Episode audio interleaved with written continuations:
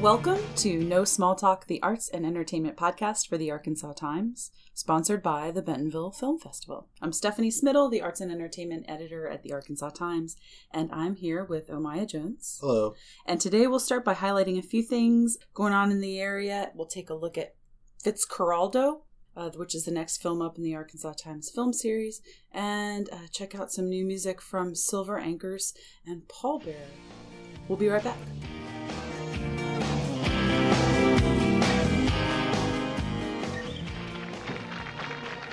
Fitzcarraldo. Klaus Kinski und Claudia Cardinale. Der Film von Werner Herzog. Erleben Sie die Geschichte eines besessenen Träumers, der mitten im tiefsten Urwald des Amazonas von Caruso und großer Oper träumt und dafür das Unmögliche wagt.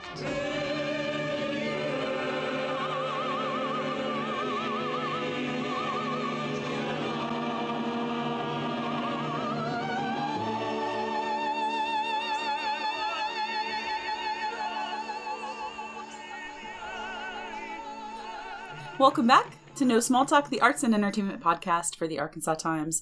And today we are going to talk a little bit about a film called Fitzcarraldo.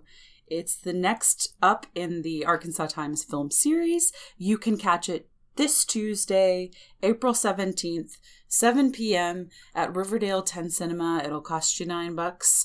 And uh, yeah, Omaya Jones is here with me, and we're going to talk a little bit about uh, Werner Herzog.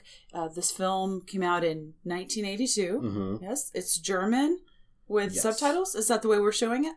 I'll have to double check, but the plan is yes to show it with this the original subtitles because there is an English language dub, but it is originally in German, which is odd considering that the main character is inspired by this this story of an Irishman Mm-hmm. who went to the Amazon and moved this boat from overland, and so like and well we might get into it. That's like the whole backstory that inspired this story, but Herzog has said that that's basically all he took from this guy's story. The, the rest of it is all him, all Herzog. It's all fictional. Right. So my understanding in reading about this was that Herzog was taken by the um an image that didn't ever actually happen right Mhm. like he was he thought that the story was interesting the story about this guy brian sweeney fitzgerald who moved a 32 ton boat in between two rivers in the amazon forest right to Yes. access a potential rubber territory on a hard to access which is probably an understatement parcel of land but the thing is about this guy who Mm-hmm. this movie is based on is he disassembled the boat to do it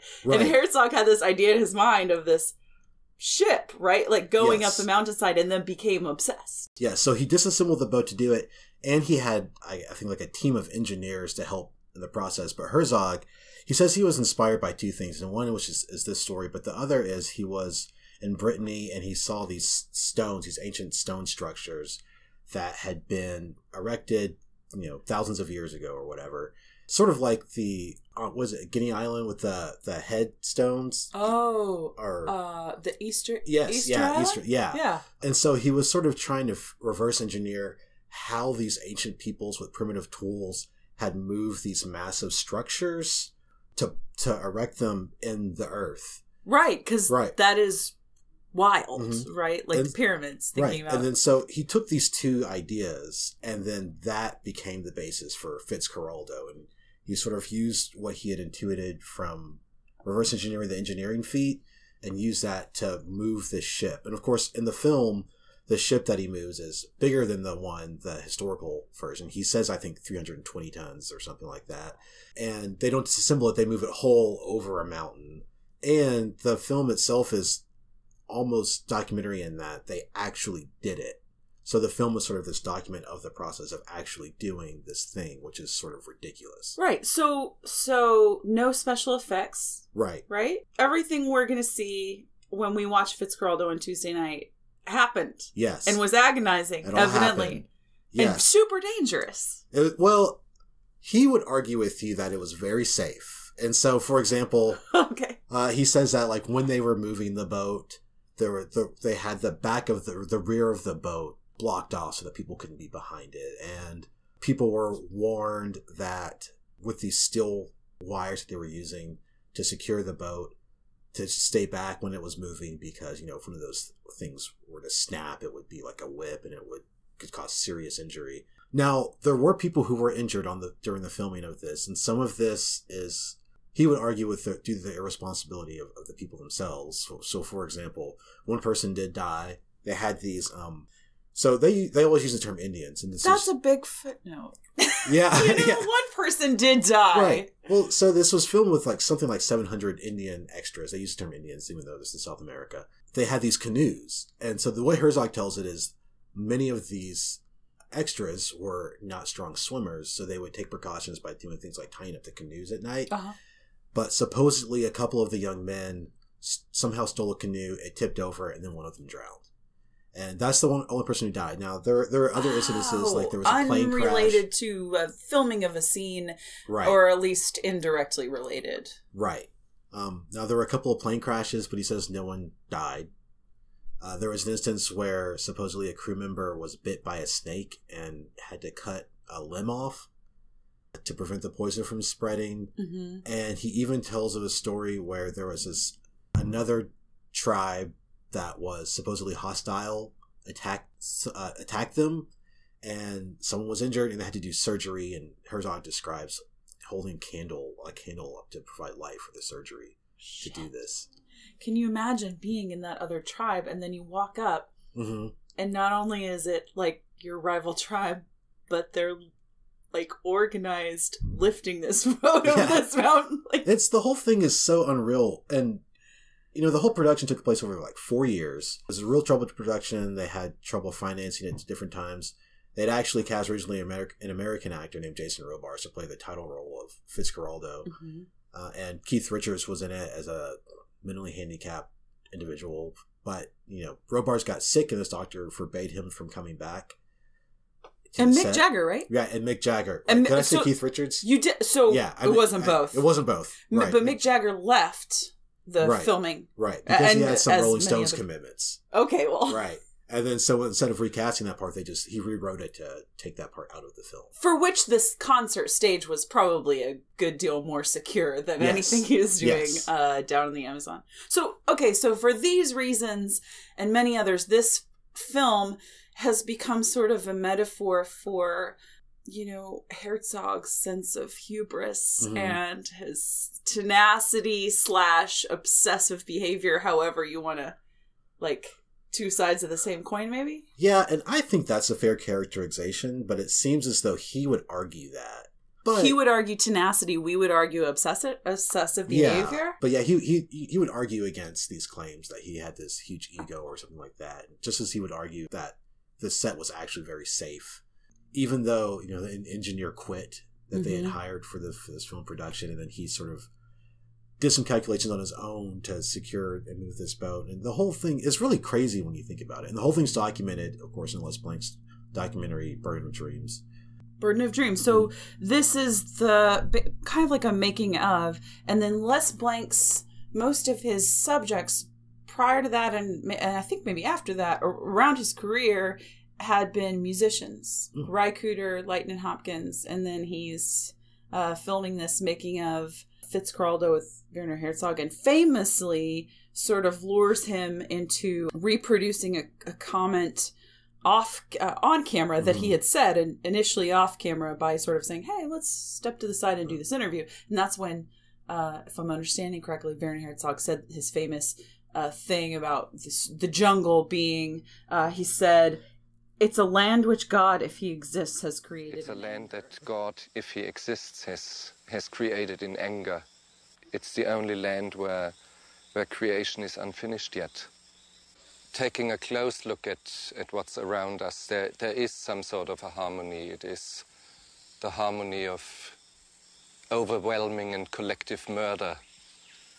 And we, in comparison to the articulate vileness and baseness and obscenity of all this jungle, uh, we, in comparison to that enormous articulation, we only sound and look like badly pronounced and half finished sentences out of a stupid suburban novel, cheap novel.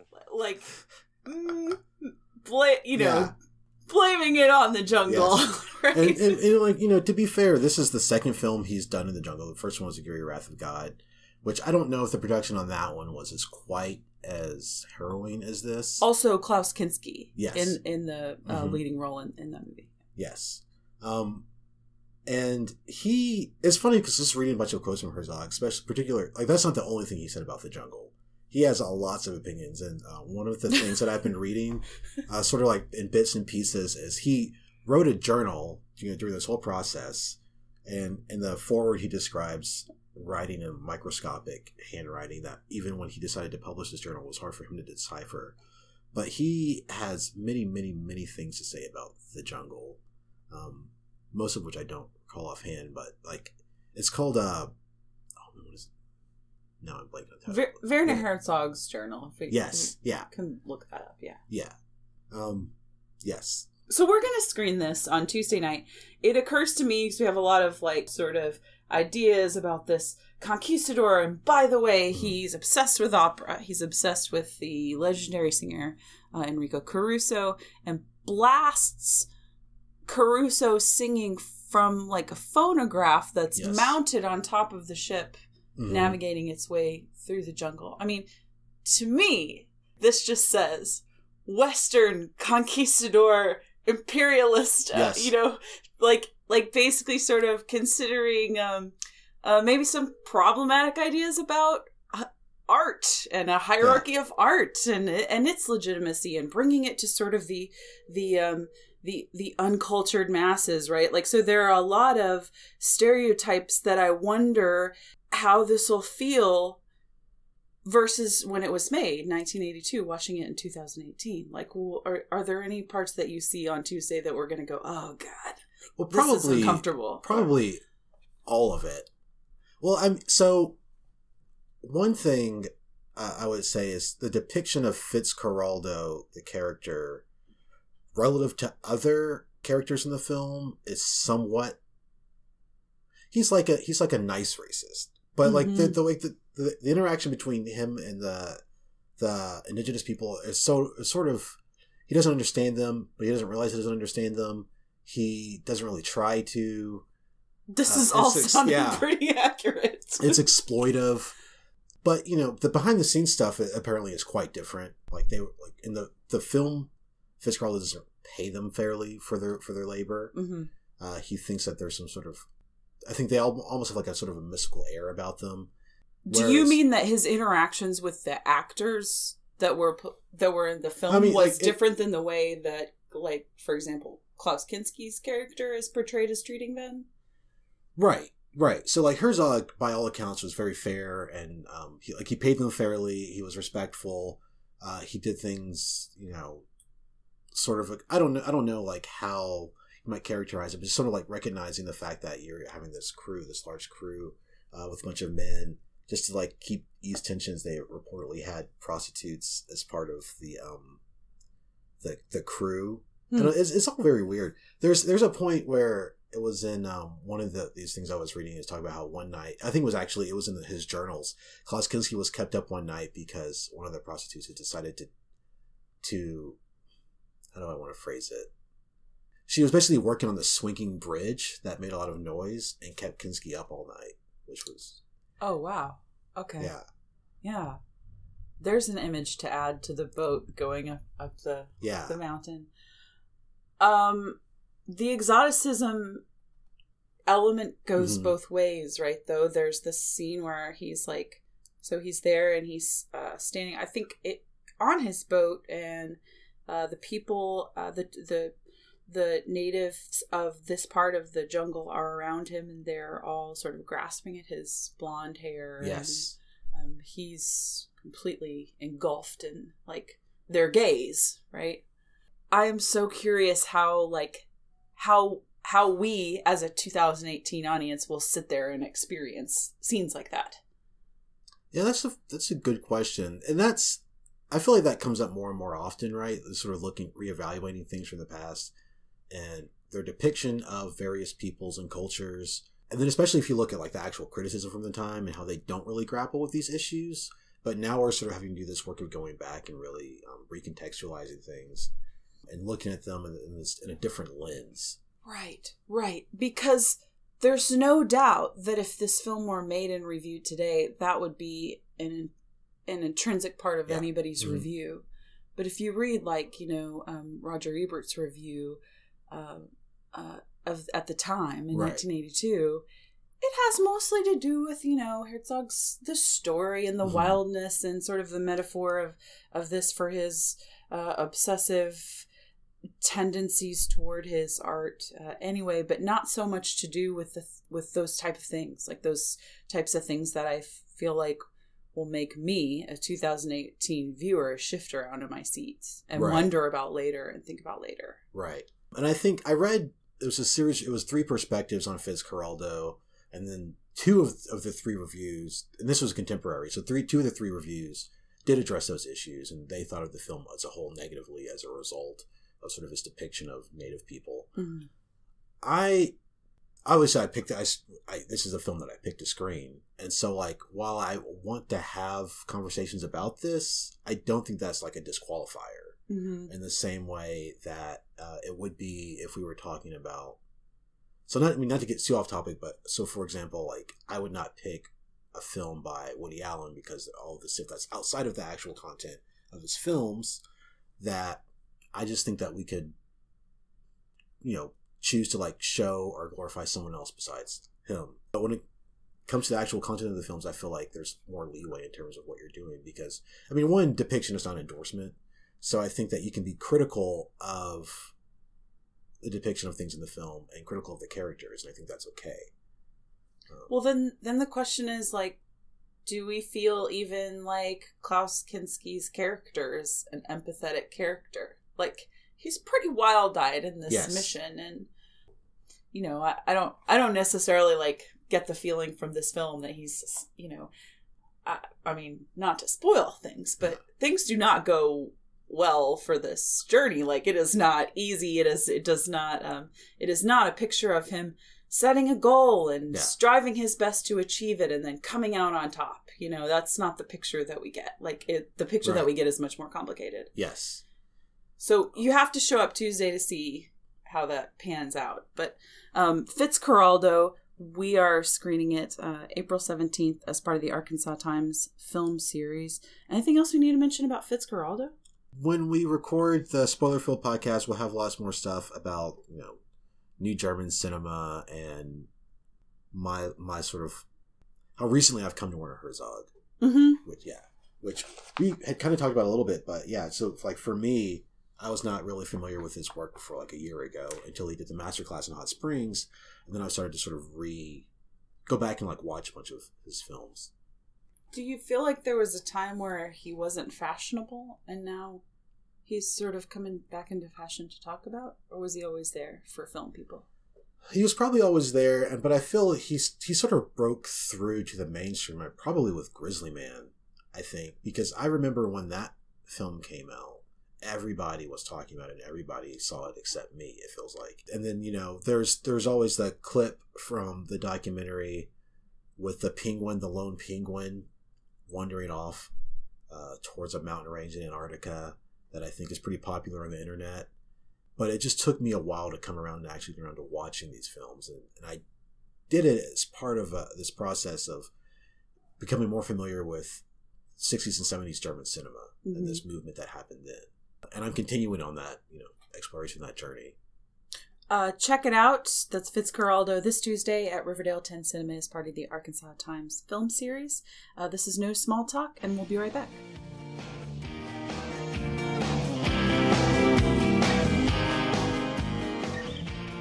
Welcome back.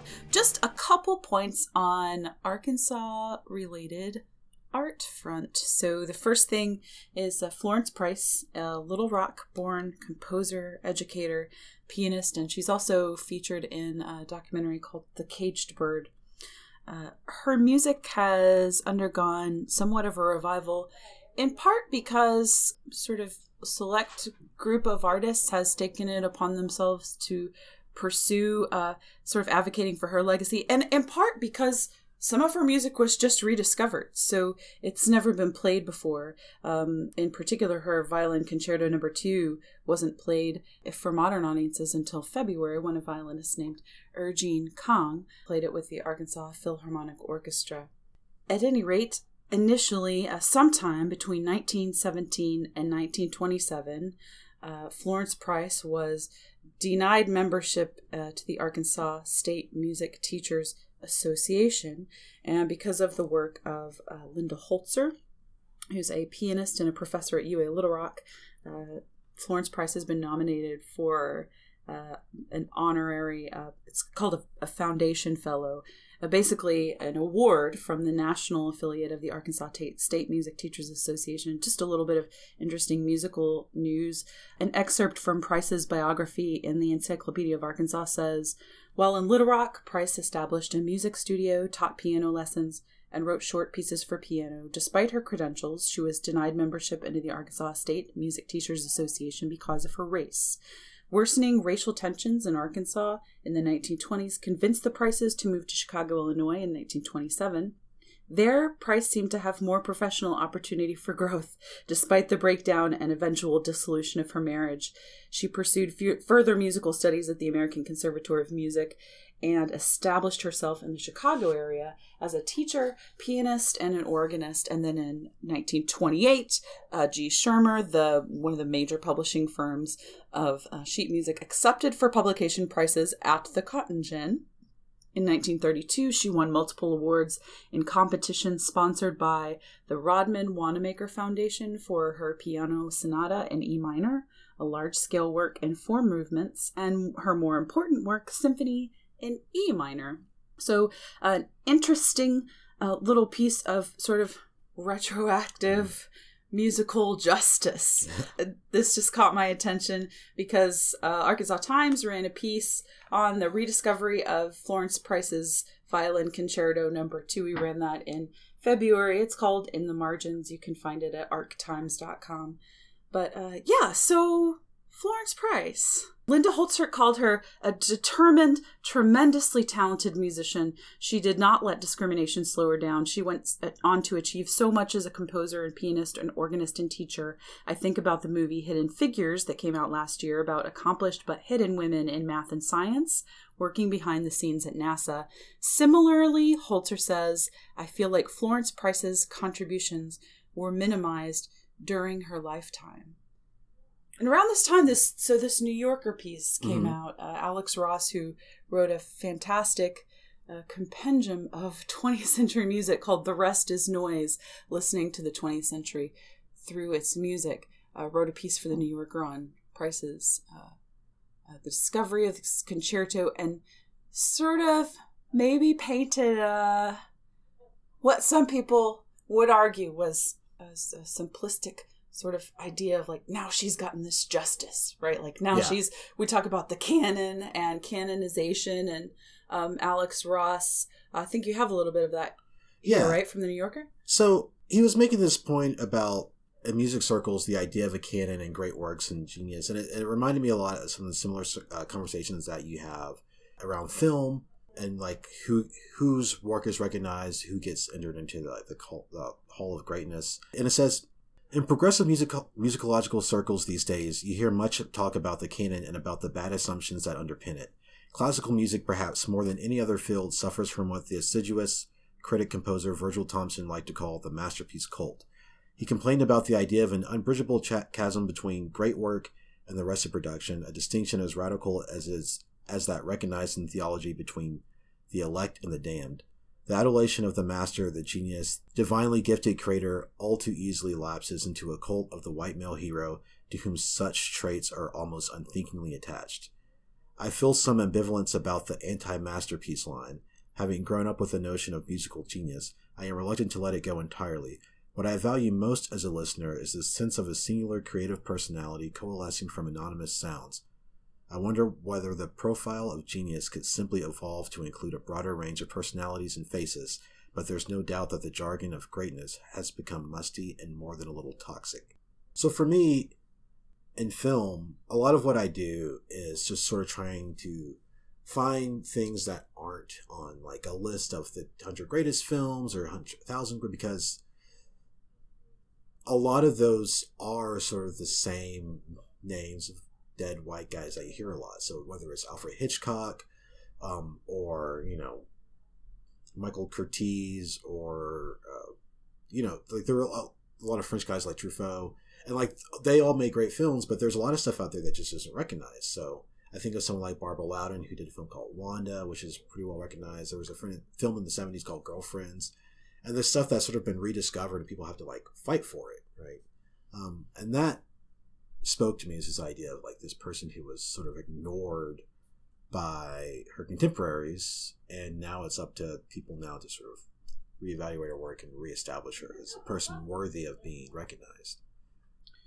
Right. And then you know, I wonder if part of the task too is just to to do the raw work of mm. listening to the music, right? Mm. And mm-hmm. like it's very easy. The story is very captivating, particularly like Florence Price the way her concerto was stuffed into a box. It mm. ended up in Illinois. It was found by a a couple who was um they were going to renovate the house. Yeah and they just found this stuff. Like they found manuscripts musical manuscripts personal papers. And you know like this stuff would have just probably just been thrown away had they not been you know as careful as they were to actually look at what they had in their hands. And a lot of the stuff was just thought lost forever. Right and then then so we see it in the the story is interesting and we see it in that context and then we as our arkansans have a particular interest because we feel like you know this person was born in little rock she's she's from here she's a native arkansan and the other part of it is just letting the music speak for itself, right? So mm-hmm. balancing mm. the idea of this being rediscovered in its important place in history and what it the fact that it was ever lost to begin with says about our culture at this time, right? Mm. Like like during the 40s, 50s, 60s and, and even earlier when Florence Price was initially denied admission to to a teachers association in this way. So the, it's interesting in that aspect of what it says about our culture, but a lot of things are interesting in that way and mm-hmm. then the music is, is does not the music the intrigue and the the drama of the music does not live up to the drama and the intrigue and the mm. the all of the nuance of the story. And in Florence Price's case, uh, her music is really fantastic. Yeah. it's like amazing that we really mm-hmm. have this manuscript, this physical thing with her handwriting on it. And when I was up in Fayetteville speaking to Er-Gene Kang about it, she spoke uh, about she said something like, you know, this, it may seem sort of superficial, but to look at this manuscript, the first thing that popped out at me was just how neat it was. And Florence Price, either this was maybe a later draft, or maybe she was just one of those composers who organized in her mind first and then put the pen to paper. But if you look at the manuscript, there's, there are very few edits. Mm-hmm. And what there are seem to be little, little suggestions. I, in retrospect, after hearing you read that little excerpt from Alex Ross, I I feel like maybe it was a little unfair to to paint that as simplistic. I think maybe what he's saying is that the idea of uncovering someone and putting them back into the mm-hmm. canon in their rightful place is too simplistic. Yeah. Like that we we're a, maybe maybe that's a little affording ourselves a little bit too much power and credibility like in this moment to say like yeah. she is forever uh, uh sort of uh, vindicated yeah and i think i mean a little bit of it feels like maybe it's critiquing i don't remember if it was in this uh, another section of this piece or if it was somewhere else but i was reading it's just sometimes it feels like people are sort of patting themselves on the back for going back and doing like righting a wrong okay. Uh, whereas where it, it should take more work right to sort of I don't know if I'm making sense, but just the idea of like it taking work to like really. I don't. I think I'm that give it giving so yeah. so that makes a lot of sense. That giving like Florence Price an honorary thing 65 years after her death is great, but what do we do about it after that? And and how do we keep that from being, as you said, just a way to sort of like just a self congratulatory yeah. way to another way of of oversimplifying and and putting all of the complexities of the racism that got us there in the first place in a nice neat little Right. box because we righted this wrong forever Yeah. and we didn't right like Yeah. decades of people did not hear florence price because of this Right, and so, and you think of like all the people who have not whose work like wasn't just found by by Right. good fortune, you know. or that was found and the people were like well i guess we'll take this to the office depot and have it you know incinerated we'll put the rest in a garage sale Yeah. So I, I'm I'm really happy that that this is happening.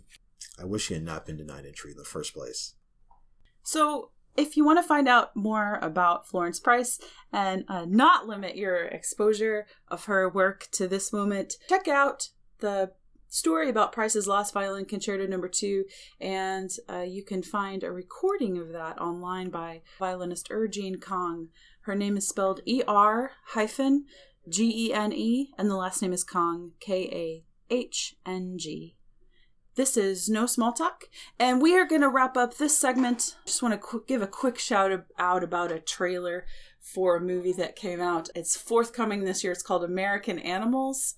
Uh, it's a shame we've already finished our series of heist movies in the Arkansas Times film series because this is evidently a heist a heist movie about a heist that was inspired by a heist movie. Initially, when you when you mentioned this, I, I didn't think about it, but this actually screened at True False. It was one of the things I didn't get to see. Yeah. Okay. so okay. so this is it's a documentary, right? Uh no, so so it's very evidently tightly tied to the true story. Okay. But it is a fictional movie. Uh Bart Layton directed it and evidently uh, it is about well I'll, I'll sum it up by reading what Vice says about it because it's um, wonderful and comedic. They say back in 2004, four students at Kentucky's Transylvania University hatched a plan that would become one of the craziest art heists in American history. Funded in part by a fake ID business and inspired by repeated viewings of Guy Ritchie's movie Snatch, the friends managed to pull off a messy robbery at their school's rare book room, escaping with an original copy of Charles Darwin's On the Origin of Species and other rare books worth around 10 million.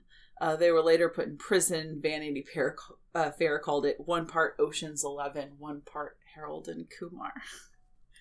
So the trailer is out for this. I it caught my attention because uh, it has our very own Little Rock musician John Burnett in it somewhere, Oh. who evidently got sort of looped into being in a small role on this film. He sadly I did not see him in the trailer. Uh, John, if you're in there, let us know the minute mark. We'd love to. we'd love to know. Uh, but we're excited that you're in American Animals. Yeah, the heist series is over, but depending on, I'm sure this is going to screen though locally, right? Because it says in theaters June 1st, and we get a lot of these smaller movies. So I hope so. The trailer looks really just makes the whole thing look really fun.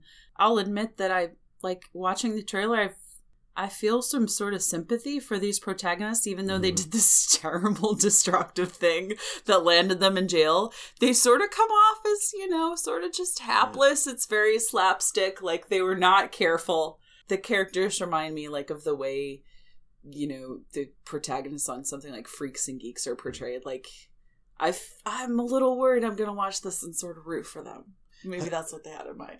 So I'm looking at this right up, and it, so American Animals was directed by a guy named Bart Layton, who did a documentary called The Imposter. Are you familiar with that? I'm not. I in, in reading about American Animals, I came across it. Right, so it's 2012, hmm and based on a, a about a guy from Spain who convinces a family in Texas that he's like their long lost son. Missing right? Child, right? Okay. When when I saw it, it was on Netflix, and I and I watched it in part because I don't watch a lot of documentaries, so I was making an effort to watch a lot of documentaries. Okay. and it's known for like there, there's there are, there are a lot of interesting things with documentary, right? Like we think of documentaries as being this one specific thing, but you can really play with that form a lot. And so there, like there were some reenactments and a lot of this talking head stuff, but it's a real bizarre story about how this guy who's I think he was probably like sixteen or eighteen, pretending to be this kid who was like fourteen or fifteen or whatever who gone missing.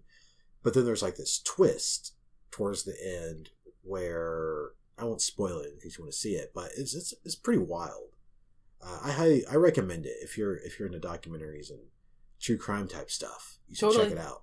check out The Imposter and then check out the trailer for American Animals. Uh, we'll hope that'll come uh, later this summer. A couple other quick shout outs that we want to give in this segment. Uh, there's some new music. So a few few points. Pallbearer uh, released a song called Dropout on Adult Swim.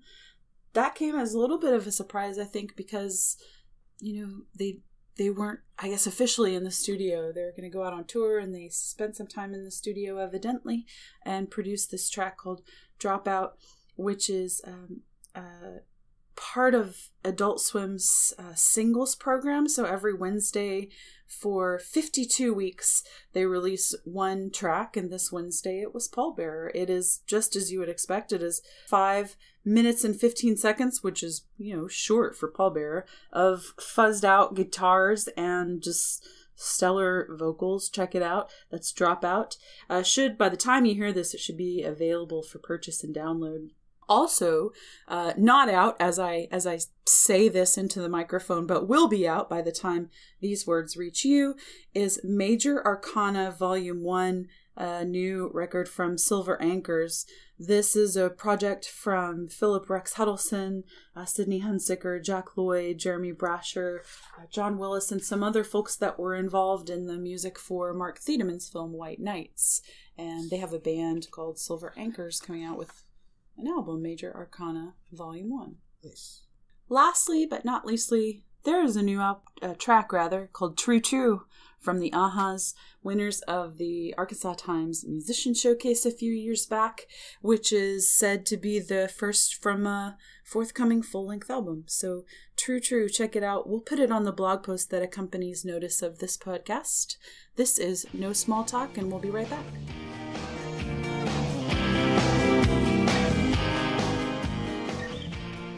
Welcome back. Now we're going to do some recommendations. So my first recommendation is for everyone to go see Fitzcarraldo. Of course. Tuesday, April 17th at Riverdale VIP Cinema, 7 o'clock, only $9. Is it called VIP Cinema now? Yeah, is that about the recliners? Probably. Probably, those yeah. sweet recliners. Yeah. They are. They're pretty nice. They're, They're pretty, pretty pretty, sweet. cush, Right. Uh, and my second recommendation is next Thursday, I believe April 19th, at Ron Robinson Theater, The Yarn is having their next storytelling showcase. hmm Uh, and this one is Me Too True Stories of Sexual Assault. It's $10 online, $15 at the door. You can get tickets at theyarnstorytelling.com. But they're all, like they're always good shows. They're always and it's important to hear these different stories and the different things that they're showcasing.